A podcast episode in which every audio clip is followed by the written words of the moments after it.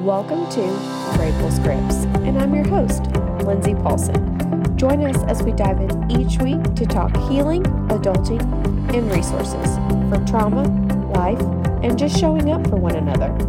Together, we are going to learn everything our parents forgot to teach us in a community of grace and humility. Grab the coziest blanket you have, some snacks, snuggle up, and be ready to digest the best script that anyone can prescribe. This is the Grateful Script.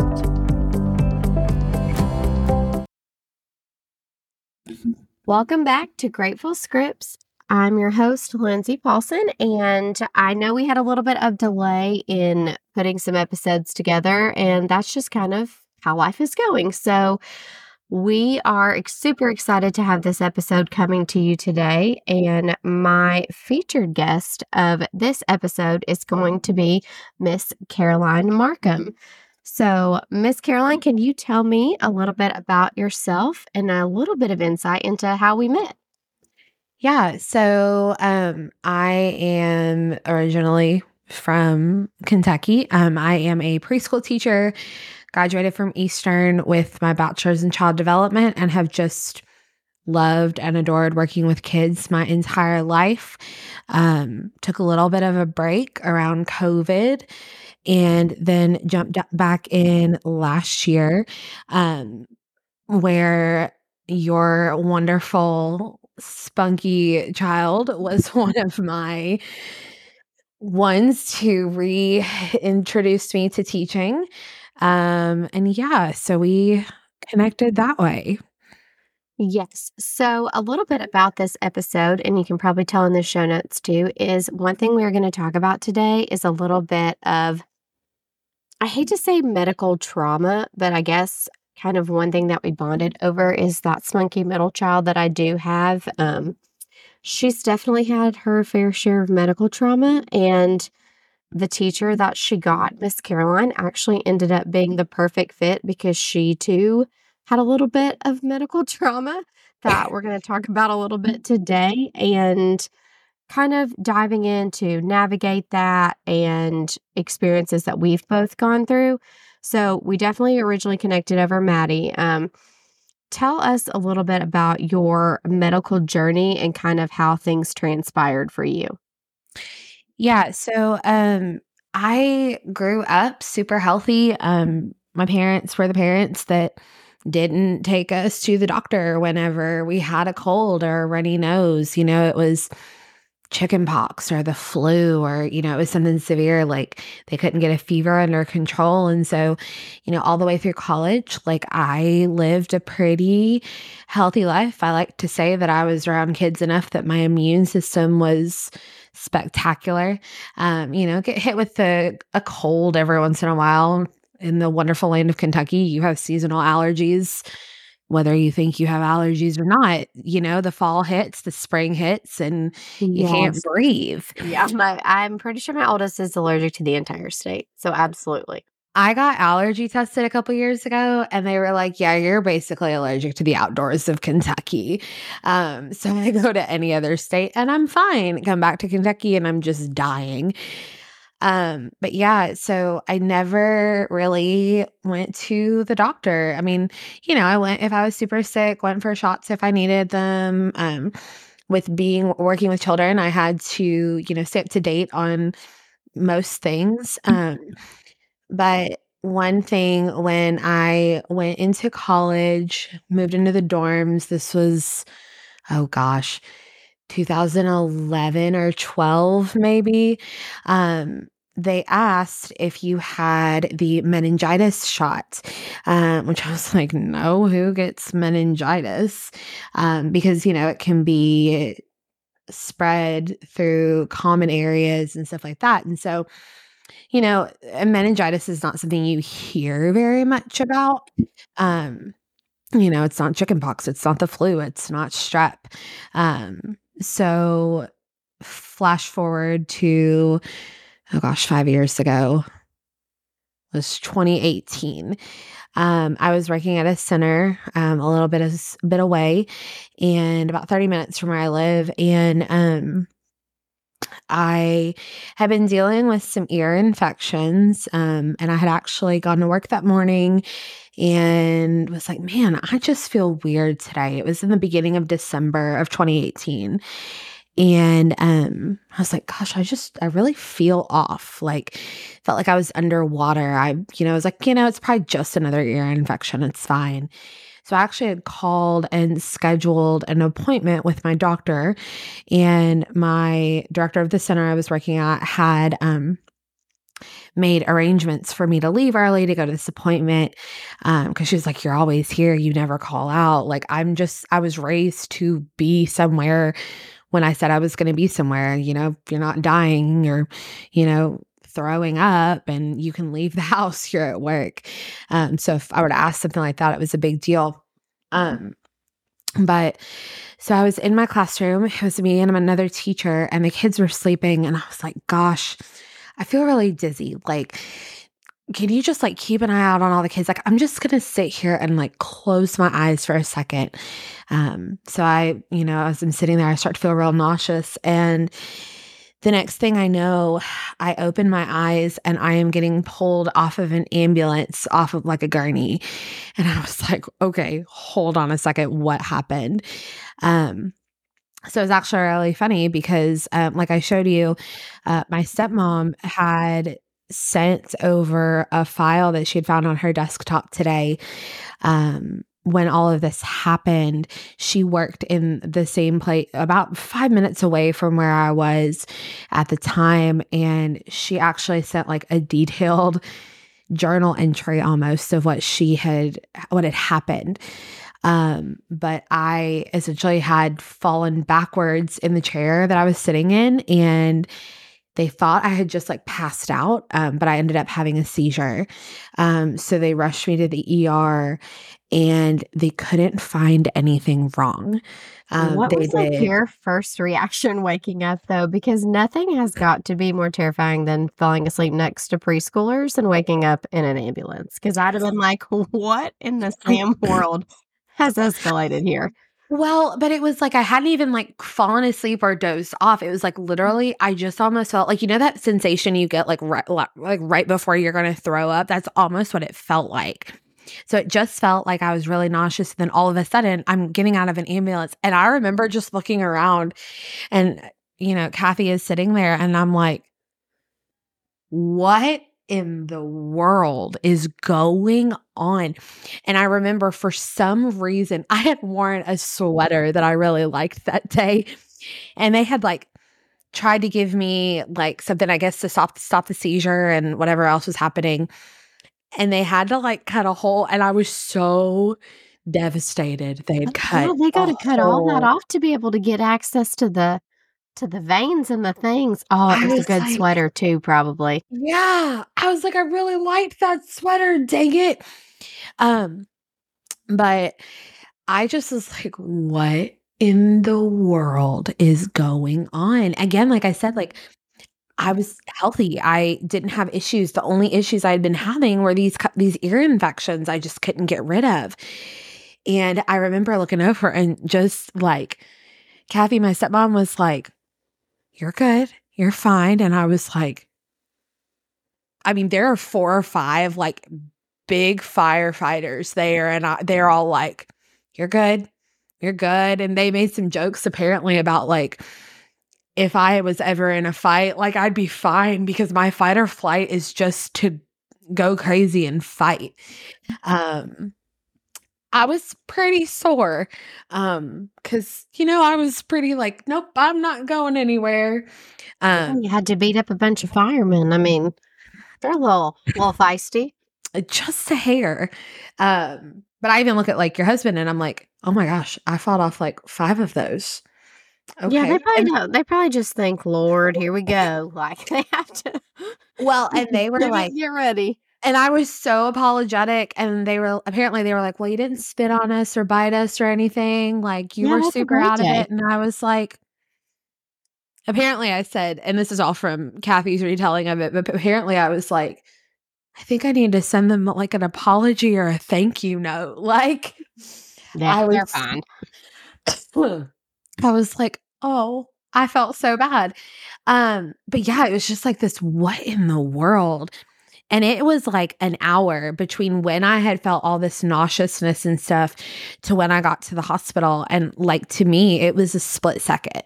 Um, like I don't remember any of it. And even the memory, even the very little details that I do remember are super fuzzy. Um, for a really long time, I couldn't remember um, leaving the hospital, like leaving the ER with my parents. Um, so they ended up running all kinds of tests. I mean, we were there for hours and they ran blood tests, CT scans, ev- like they did everything. And then they basically said, well, sorry. yeah, they were like, well, there's a 50 or no, I think it was a 50 50% chance this could ever happen again. We can't see, we can't like find anything wrong. Everything looks good. So follow up with a neurologist and sent me home. And I think that if I had been more with it, um, because you know, like seizures really take it out of you. Um, I've had, I think, four or five. And just the next day after all of them, I just feel like I have gotten hit by a, like a couple of trains. Like they, it's every muscle in your body is tightening and it's just like it's, it, you feel run over.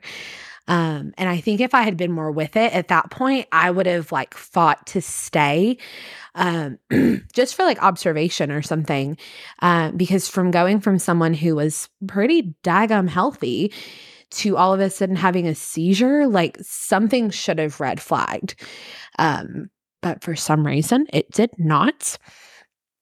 Um, and then that so I went home and for a while I didn't even remember um going home. I lived with a girl who I had only known for 3 months. Um and we had gotten to be really close friends um just been we were very similar and gotten to know each other and I went home and she was like, "Are you okay?" Like they told me what happened and I was like, "I'm just beat. Like I'm just going to go to bed." And um so the next day, my boss had already told me, like, don't come to work tomorrow. We'll figure it out. Just rest. And um, I can sleep in, but typically throughout the week, like, I'm pretty with it. Like, I have an alarm, I'm up. And even, you know, like, as an adult, like, as you get into like a system and a routine like even on a saturday i'm like oh 6 30 i don't really want to get up but my body's like this is your routine like you're getting up um, so even at that point, I would have been up, but it was like 9 or 9:30 and I hadn't even gotten up and my roommate came in and um, she had heard me like coughing and she had come in and I had thrown up and was like aspirating it. So it was going back it down into my lungs and having another seizure. Um to which she called my parents and they were both at work. Um about 30 minutes away. So um, they ended up getting an ambulance. And by the time I got from my apartment to the same hospital, which was about 30, 45 minutes, depending on traffic, um, I'd had multiple seizures in the back of the ambulance and was running a fever of right about 104.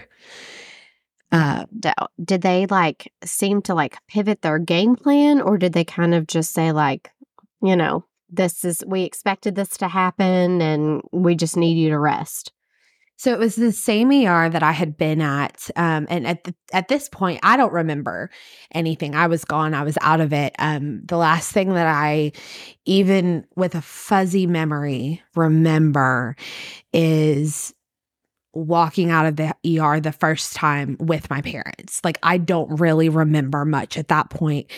Um, but my parents met the ambulance at the ER and they said it was a total pivot.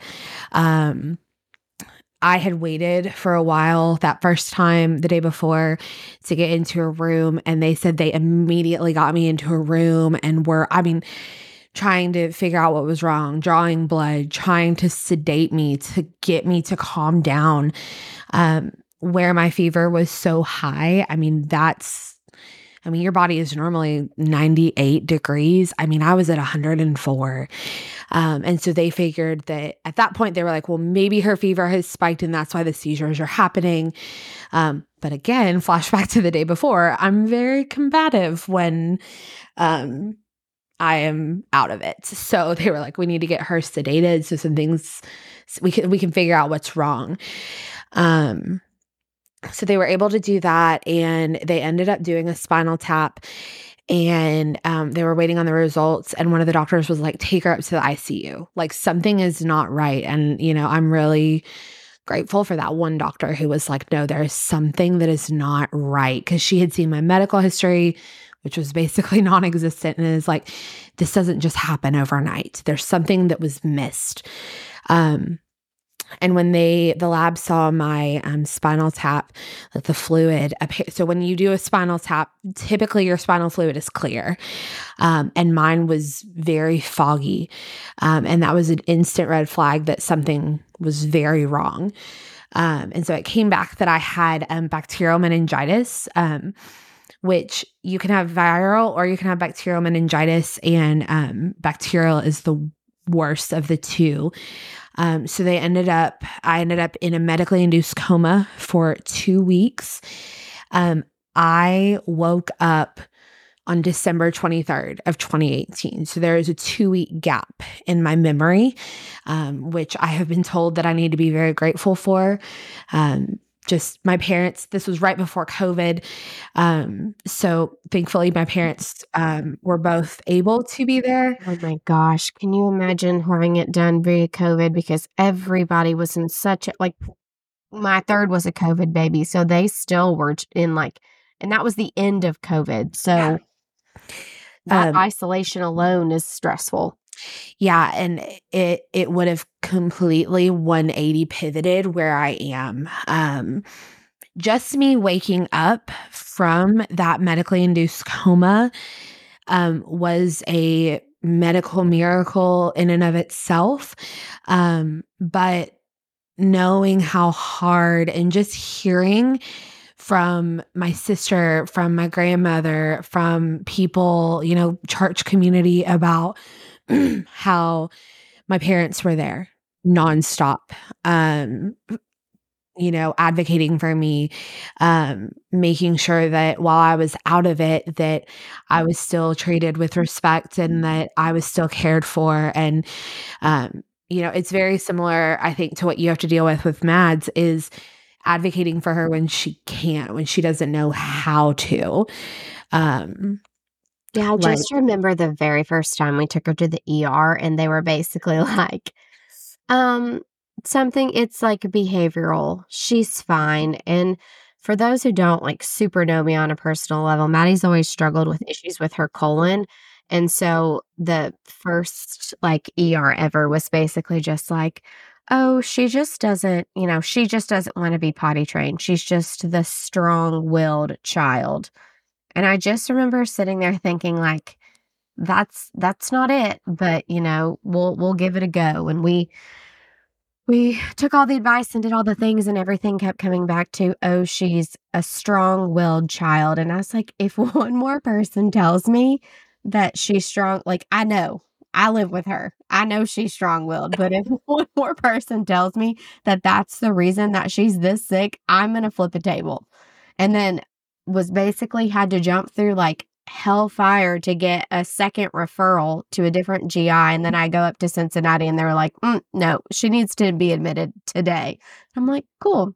So thankful that, you know, in God's timing, we did it on a place where it could have not made her any sicker. But I, I just get so frustrated, like for you on the first time and for, for kids like Maddie that, you know, I, I praise the medical community and I know that they can get it wrong, but some of the medical community can come off as such so dismissive. Mm-hmm. and telling me that my child does not want to be potty trained when you've met her for five minutes is a really strong leap for me. And it like it sends me into like manic mom mode. And then then to have her admitted and then have to go to all these other doctors and clinics like I get it. Like the parental side is the it's hard enough to be the patient, but it's even harder when you know it's your kid and they're in pain mm-hmm. and you're trying to make sure that somebody with half a brain knows what they're doing.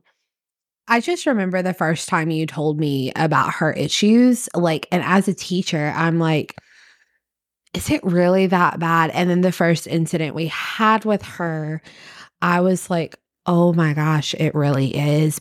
But then, like, it's not a behavioral thing. That's not her.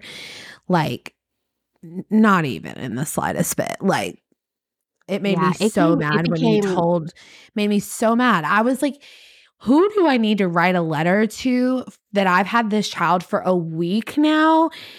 And it's not behavioral. Like, I was ready to find a bat and go alongside you for her. Yeah, it's been definitely a struggle as far as like, you know, they shove medications down your throat, they do NG tubes, they do irrigations, they do all of these things. And it's like, okay, but like, what's the underlying issue? And I just remember so vividly getting tickled because we were standing in the hospital and one of the like PAs came in and God love her, she was not ready, but she came in and she's like, well, you know, it could be behavioral. And my husband just looked her dead in her eyes and said, Stop. I'm going to throw you out a window if you say that one more time. And I was like, Oh, okay. Well, maybe that's not like our strongest approach, but also somebody's got to say it. Like we've explained that out.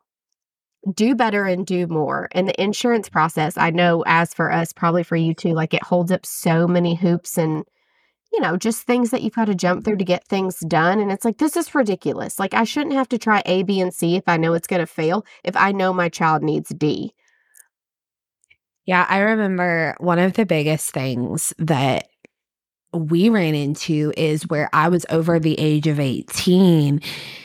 I, my parents didn't have, I mean, I trusted them, but like they didn't have legal rights to a lot. And we got really lucky um, with some very understanding staff who were like, what would you prefer right now? Like in her incapacitation, like you are biologically her dad. Like, what would you prefer? And my dad is one that's like, no, this is not what we're doing. And he's one that I wouldn't want to meet in a back alley if I were to make him mad.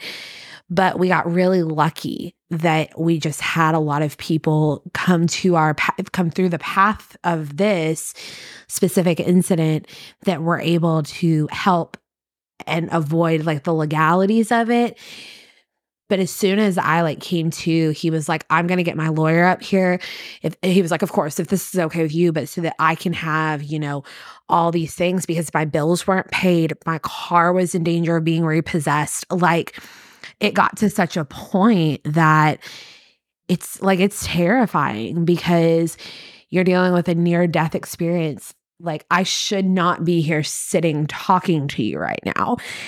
Yeah. Well, I know that, like, with stuff like that, like, we, it was actually my husband's idea. So good job, babe. He, um, he has all of that. Like we had, we went to an attorney and got like all the power of attorney stuff. And like, if I'm ever incapacitated, if he's ever incapacitated, like we can who can do x y and z in our name and i undervalued a lot of that in the beginning because you think like oh that's never going to happen to me until it does or you meet somebody that it does happen to and then it's like yeah you you can't navigate that world legally without the proper documentation and what are you going to do when that person can't provide that for you?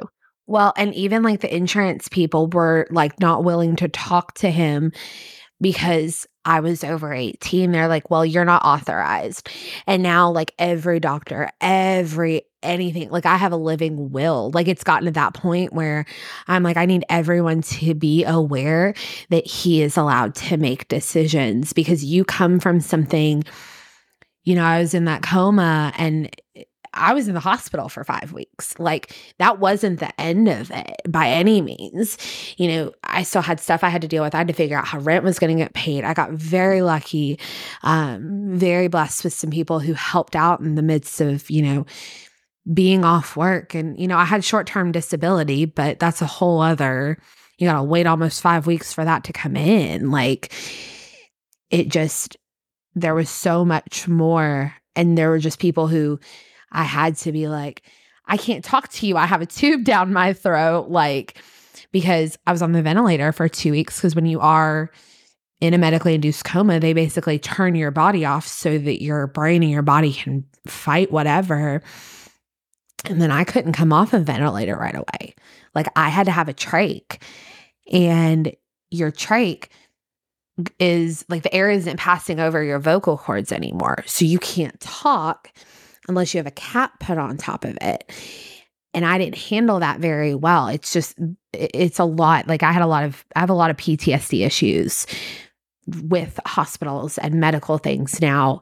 Oh my gosh, girl. Not because not because anyone did anything, like not because anyone did anything wrong necessarily. It's just there's so much. No, it's if if Maddie even goes to any sort of doctor, like we walked in, God love it, my stepmom's an audiologist, and we walked in to get her hearing checked. Yeah. She her ears, like nobody's taking a needle to your ears, sis. Yep. She was in the parking lot screaming. And like Yeah. she knows my stepmom. Like she knows her face. And I was like, we're we're literally just going into her office. Like it's just her. She's just gonna look at your ears. Like, nope, she was unhinged. I basically had to push her in the front door and we had to walk through step by step because she's like, if y'all come at me with this NG, if y'all come at me with this, like I will run. IVs, she out the door. Like she is not. We have to pre sedate her to sedate her to get through those steps. Yeah, like it's a real thing. And mm-hmm. like I always have to warn anyone that's taking my blood pressure at any kind of doctor. I mean, heck, even at where was I? The eye doctor, they're taking my blood pressure. And I went, listen, just in case this is high. Like I legitimately have to tell them because it's one of those things where uh, very similarly, like I love my doctor. Like my primary care doctor is fantastic and she's been great. And I've seen her forever. But like there's something about in the back of my mind that I don't even realize is there that just triggers. And it's so it's it hurts my heart for Maddie because she has to deal with that at her age. Like I'm very grateful that I was put in your all's lives to be able to, you know, be like, okay, this might be how she feels. Um and like being freaked out by an ear like an audiologist like i can understand that i mean i understand that because you know to, like- meningitis is your brain so i get that for sure Yeah, like I have to like go through and be like, okay, here's where we're going. Here's what we're doing. Here's what we're not doing. Mm-hmm. And like I have to go ahead and let her know the appointment. And then like I have to tell that doctor, like, don't make me a liar. Like if I walk in there and you say you're not doing the vaccinations and then she hears you say flu shot, she out that door. Like you Yep. have to be very cognizant of her verb like your verbiage you use around her because if I'm telling her we're not coming in for a shot and you are a medical professional and you say shot, it's game like it's game over. She Game is over. Yep. crying in the floor like you are not getting her up. You are not consoling her until she gets back to her car and knows that we are escaping wherever we are. yeah like and it's a legitimate thing and you know i've been told like oh you don't really need someone in the hospital with you so flash forward i saw um a doctor an ent and um he there was some questionable things we'll put it that way that happened and i ended up with a second opinion and about a year and a half ago last summer not this past summer but the one before i ended up having to have um a craniotomy. I ended up having to have brain surgery um, because there was a hole in my skull um, and my brain was sitting in my ear and um like i love my ent now but like it's it's wild Uh yeah, that's that's a big a big big bit of a jump. But kind of with like everything between like the craniotomy and then the meningitis, like what resources do you wish you kind of would have known about sooner? I'm assuming one of them probably being like having the legality set up ahead of time. Oh, a hundred percent. Like I I now to a lot of people um that I mean almost to everybody. I'm like, listen, it, and I, I don't ever want to say it to freak anybody out, but I'm like, listen, I was fine. I was totally fine one day and wasn't the next. Like, what is going to happen to the people you care about, to the things you care about? You know, I don't have kids. I, you know, I'm not married. I have a dog who I very dearly love. And like, and I had people who very who knew that and who stepped in to take care of him but like what if I didn't? Or what if my car had sat and I hadn't gotten payments made on it?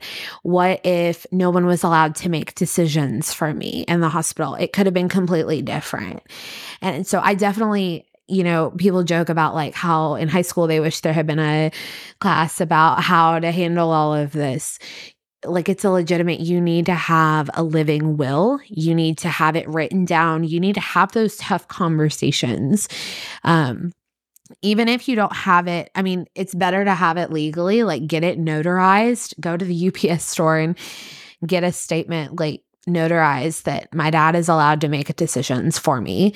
Um but like your doctor, like my doctor's office is always, do you have a living will? And I'm like, dang it, I forgot to bring it. It's at home in a safe place where I know where it is.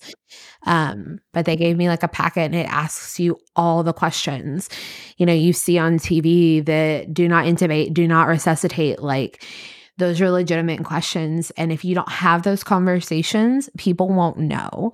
I also want to say, just because you say that, there's a an online thing. I think it's like $4. It's legitimately called FormSwift, and I use it a ton for work, but it has like a living will that you just like fill in the blank and you go through and it's like who would you want to do this type their name there it puts it in a legal document for you and then everything and then you just go take it to get notarized so for four dollars you can have all of this set up printed in a binder somewhere for like your family members if something goes sideways. Like I mm-hmm. always tell my, I've joked with both my mom and my dad, like, if something happens to Jason and I, where are you going to find these forms? Like, where are you going to find this? And especially yeah. with like, even with my mom, I'm like, if something happens, where am I going to find this?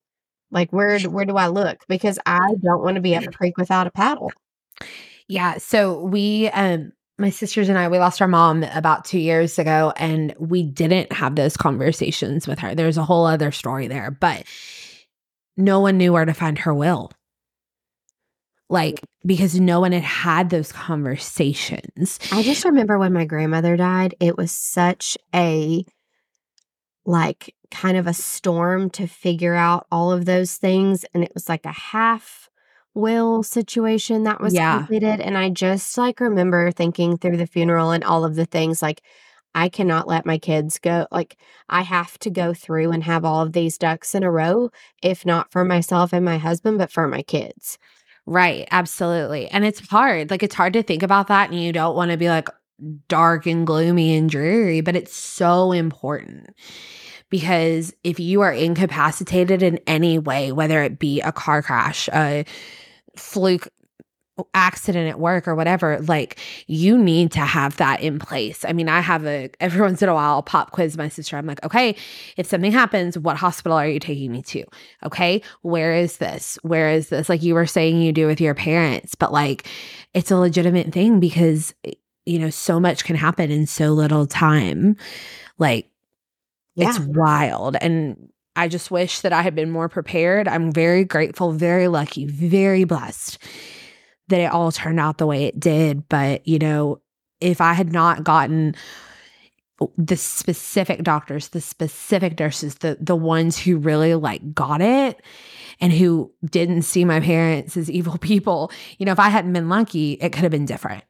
Well, and I kind of think like if you have I I don't know if you have or not, but I did a podcast with Whitney and she actually had a parent pass away and she had the like before I die or if I die binder, like here's where everything is. I was looking online because there's a similar like reference. It's like medical journal. Like if I need to seek medical attention, here's everything you need to know about me.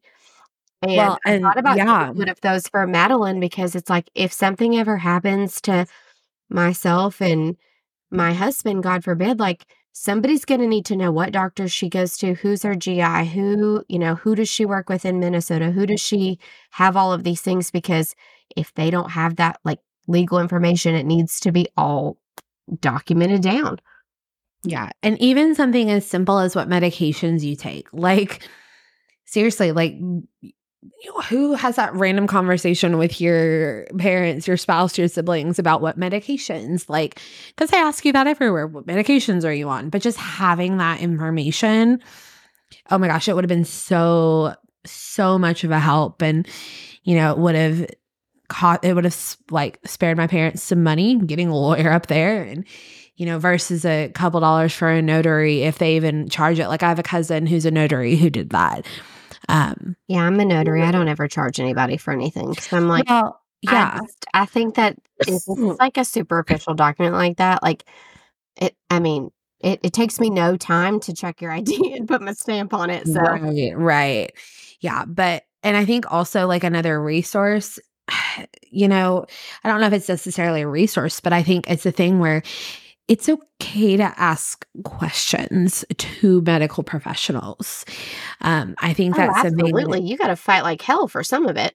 Yeah, I think that's something that I was really afraid of, not necessarily in the hospital, but afterwards with this um, ear, nose, and throat doctor. I was very okay with whatever he said because he went to school and he has the degree and he knows what he's doing come to find out it just like i just got kind of pushed aside and walked over um and you know between um, getting a second opinion is okay and you have that right um I think I just was very I don't know if naive or just I I felt like this is what I was handed so I have to deal with it whatever. No. No, I think it, I think naive is a good not about you but like I think they make you feel naive. Like mm-hmm. I think that that's how I felt like okay, well, you know, this doctor is saying this about my kid, you know, maybe maybe I'm being over dramatic. Maybe that's, you know, what it is, what it, it's not what it is. Like you right. know yourself and your body and your kids better than they do. Right. And like I just remember um the first like last August, um last fall when all the allergies kicked in and stuff and I started having pain in my ear that I had recently had. Like, I had the brain surgery around the ear and it was making everything work correctly. And I started having some consistent pain. And I was like, you know, let's talk about PTSD. I was like, oh gosh, I'm not doing this again. There's nothing wrong with my ear. But I called my like general doctor and I was like, does she have anything? Can I get in to see her? Something. And I was like, I don't think this is anything. I said, but this feels weird. And she was like, You don't have an ear infection. I'm pretty confident it's just allergies. And I said, Are you sure? And she looked again and she was like, I promise you, it is not red. It's not inflamed, anything like that. But she wasn't offended that I asked again, that I was willing to be like, no, this is important. And this is my PTSD striking. Like, I need you to make sure. But I think just like a word of advice don't be afraid to question any yeah. professional. I mean, yeah, they have a degree, but they're human and they make mistakes. And it's okay to ask for a second opinion on even someone you have known and trusted for years. Like, that's okay. Doesn't make you a bad person. No, absolutely.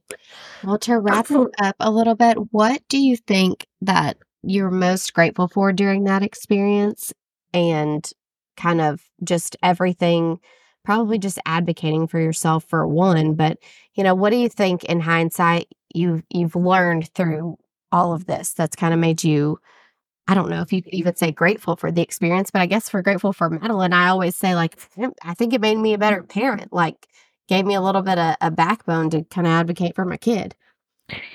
Yeah, I think definitely, um, you know, everyone says, you know, you only live once and, you know, do things that scare you and take a risk because you don't know what tomorrow is going to look like.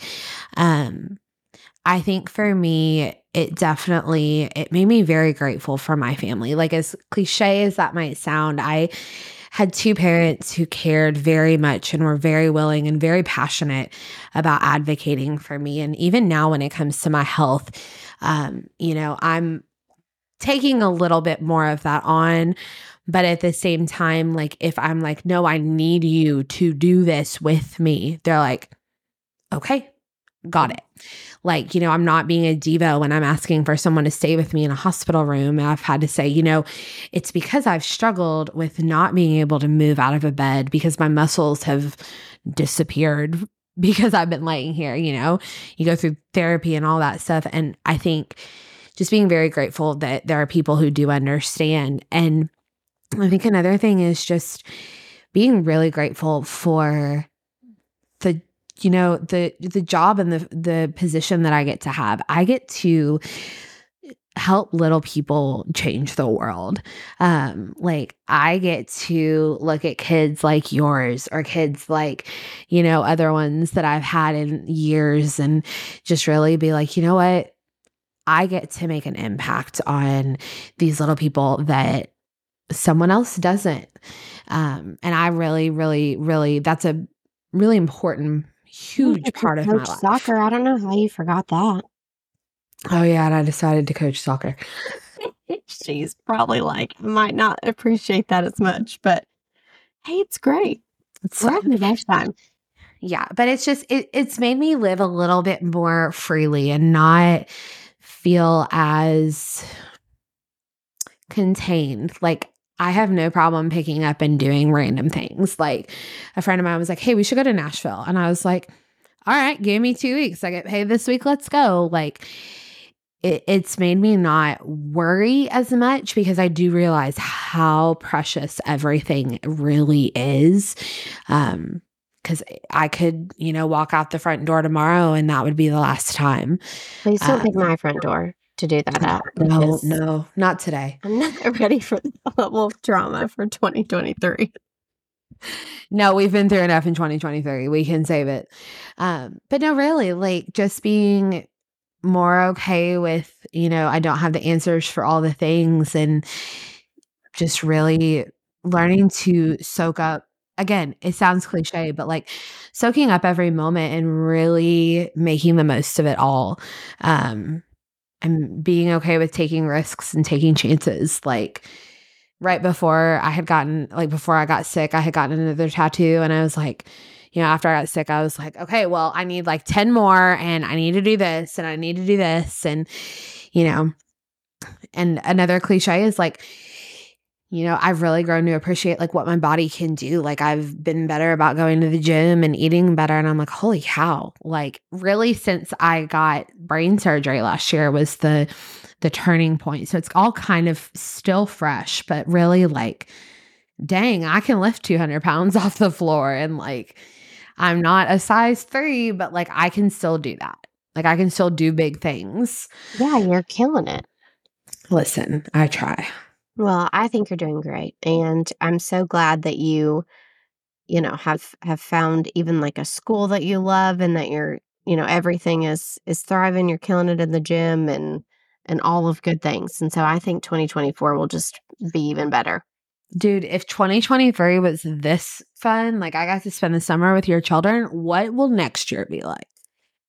Gosh, I just got to make it through today. I got to make it through Halloween candy and my kids all jacked up on Hershey Kisses and a good time.